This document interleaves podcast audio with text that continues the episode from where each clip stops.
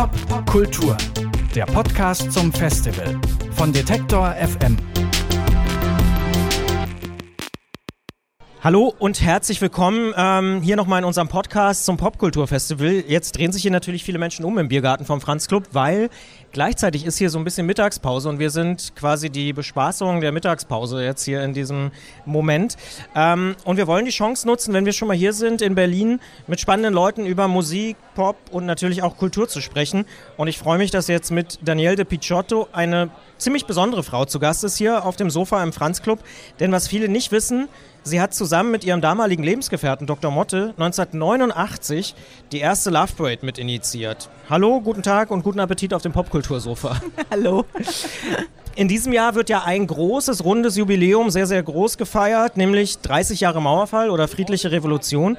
Was nicht ganz so viele Leute wissen, ist, dass die Love Parade eben im Sommer 89, wie ich gerade schon erwähnt habe, auch zum ersten Mal stattgefunden hat. Auch hier also ein rundes Jubiläum, könnte man sagen. Ähm, wie muss man sich denn West-Berlin im Jahr 89 vorstellen? Also ähm, es war auf alle Fälle die Ende einer Dekade. Das konnte man spüren. Es war so eine allgemeine Unruhe da und irgendwie eine Neugierde, Neugierde auf Neues. Mhm. Ähm, und Berlin war eigentlich gerade in den Anfängen von Techno. Also es war ja so, dass es gerade so ein bisschen aus England drüber schwappte. Das heißt, eigentlich war irgendwie in den Clubs irgendwie so eine Mischung aus Hip-Hop, Neue Deutsche Welle, geniale Dilettanten, ähm, 70s-Partys waren extrem populär. Also es gab unglaublich viele 70s-Partys. Und man hatte wirklich das Gefühl, es muss irgendwas Neues kommen. Damals gab es noch nicht so richtig Crossover. Das heißt, man hat schon gedacht, es kommt jetzt irgendwie eine neue Dekade mit neuer Musik und so ist es auch passiert. Wo ging denn damals was in West-Berlin? Also war das dann der Kudamm oder was? Also für jemanden, der nicht bis 89 da gelebt hat, äh, scheint das irgendwie so ganz, ganz unvorstellbar fast schon. also im Kudamm war eigentlich nur der Dschungel ähm, und Kriede Schar, aber das war viel früher. Und es war eigentlich viel in äh, Schöneberg und in Kreuzberg. Also es war ziemlich verteilt und es waren nicht so wahnsinnig viele. Es waren ein paar Clubs, also die Turbine, Mottes Club damals in Schöneberg war natürlich einer der großen. Ähm, aber da waren auch grundsätzlich viele Underground-Clubs, auch in Kellern und so. Also es war relativ wenig. Aber mhm. es war ja auch sowieso alles sehr wenig in West-Berlin, weil es war ja eine Mauerstadt. wenig Menschen, wenig Autos. War das auch so eine Motivation dann zu sagen, ey, wir machen jetzt mal was, wir starten da was, die Love Parade 89?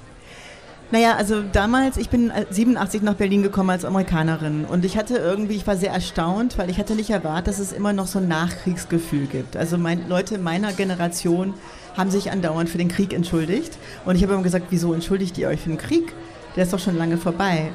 Und ähm, ich glaube, dass dieses Gefühl der Melancholie und ehemaligen Kriegsstadt irgendwie, dass diese Generation das satt hatte und zufälligerweise, weil wir haben das ja nicht geplant, haben wir gesagt, wir wollen diese neue Musik ans Licht bringen mit der Love Parade. Und das hat genau das Lebensgefühl von im Endeffekt Ost und West getroffen, weil es war einfach Zeit dafür, diese alte Traurigkeit mit neuen Impulsen äh, nicht zu ersetzen, aber das mit reinzubringen. Da sprichst du was an. Also gibt ja nicht wenige Leute, die sagen, dass wirklich Techno sowas ist wie die erste gesamtdeutsche Jugendkultur oder so. Also Inwiefern hat da die Teilung noch eine Rolle gespielt oder war das wirklich schon auch so was Verbindendes, wo es dann keine große Rolle mehr gespielt hat? Also es hat auf alle Fälle verbunden. Also in den Clubs, auf den Partys, auf den illegalen Partys, die wir veranstaltet haben, auf der Love Parade hat das überhaupt keine Rolle gespielt. Also im Tresor war einer der ersten und wichtigsten Türsteher aus dem Osten. Also es hat sich sofort im Prinzip nur um Freude, Friede und Eierkuchen gedreht. Also wollten alle einfach glücklich sein. Ja, aber Eierkuchen gab es nicht nachts, oder? Nee, das war ja eher global gedacht als ja, ja. Äh, Nahrungsmittel für die Welt. ähm, wenn wir jetzt nochmal so bei diesem runden Jubiläum sind, Mauerfall, direkt danach war ja auch Ostberlin total chaotisch, fast anarchisch teilweise. Also viele Gebäude haben leer gestanden, irgendwie die Eigentumsverhältnisse waren unklar, oft jedenfalls. Ähm, hat dieses besondere Momentum in der Geschichte auch vielleicht dazu was beigetragen, dass Techno das geworden ist in den 90ern, dann was es werden konnte? Weil du hast schon gesagt, Tresor und so, das waren ja, glaube ich, die kam ja dann erst 91 und so, also da ging es ja erst so richtig los. Naja, ich meine, es hat ja aus ganz vielen unterschiedlichen Sachen bestanden. Erstens war es ein Lebensgefühl, was ganz viele Leute angesprochen hat, also eine neue Musik, eine neue äh, politische Situation, Und ähm, dazu kam natürlich auch eine neue technologische Situation. Also das war ja nicht nur der, es war ja auch das Ende von einer ganz bestimmten ähm, elektronische, technologische Sache. Also plötzlich wurden Computer, die iPhones kamen, diese ganzen Sachen. Also es war wirklich ein Schnittpunkt, den man, glaube ich, selten so erlebt zwischen alt und neu. Also ein extremer, nicht so übergehend, fließend. Weil in dem Moment, wo die Mauer gefallen ist, kamen natürlich auch ganz viele Sachen in die Stadt rein, die vorher nicht so da waren. Und von daher gehörte diese Musikrichtung, dadurch, dass sie auch elektronisch war und so, zu den Anfängen von einer komplett neuen Welt. Und ähm, diese Anarchie, die dann auch bis 95 angehalten hat, hat einem die Möglichkeit gegeben, so viel wie möglich zu experimentieren. Und das hat natürlich, wenn man keine Geldsorgen hat und einfach nur rumexperimentieren kann, kann man riesige Sprünge machen. Und das ist damals passiert und ich glaube, das hat auch alles weitere sehr beeinflusst. Mhm. Also würdest du vielleicht sogar so weit gehen und sagen, dass Techno da dann wirklich so ein Brennglas auch so einer gesellschaftlichen Entwicklung war, weil viele Leute sagen ja 90, 91, 92, da ist zwar alles zusammengebrochen, aber es war auch alles möglich. Also es war irgendwie so ein, schon so ein ganz besonderer Moment. Absolut. Also das wirklich Be Besondere war, dass alle gleich waren in dem Moment, weil keiner wusste, was passiert. Wann hat man das mal, dass alles gleich, also alle gleich sind und ähm, das Geld keine Rolle gespielt hat. Weil Berlin war damals so unglaublich preiswert, dass, also vor allem nach Mauerfall konnte man ja auch einfach eine Wohnung übernehmen, indem man ein Schloss an die Tür. Das heißt, man musste nicht mal Miete zahlen. Und diese zwei Sachen, dass alle gleich sind und dass keiner sich um Geld Sorgen machen muss, und das ist aber andererseits auch keine äh, Gefahr. Also es gab ja kein Crime oder so. Ne? Es war total ungefährlich im Vergleich zu New York oder anderen Städten. Mhm. Ähm, war das wirklich für, also ich habe das als eine unglaublich inspirierende Sta äh, Zeitpunkt empfunden. Bis 95 war das das Paradies auf Erden. 1991, wir haben es auch vorhin schon kurz angesprochen, wird dann der Tresor eröffnet, äh, der erste feste Techno-Club, wenn man so will, auf der Lovebird in demselben Jahr, also 91 sind dann schon mehrere tausend Menschen, auch aus ganz Deutschland da. Ähm, hat sich da schon für dich dieser spätere Hype oder Erfolg abgezeichnet? Das waren ja dann Millionen Leute irgendwie später, Ende der 90er. Nee, für mich wurde das so 92, 93 klar. Da wurde es mir allmählich auch zu viel. Ich habe ja dann auch 94 komplett aufgehört, also 93, 94 und dann 95 waren es 1,5 Millionen.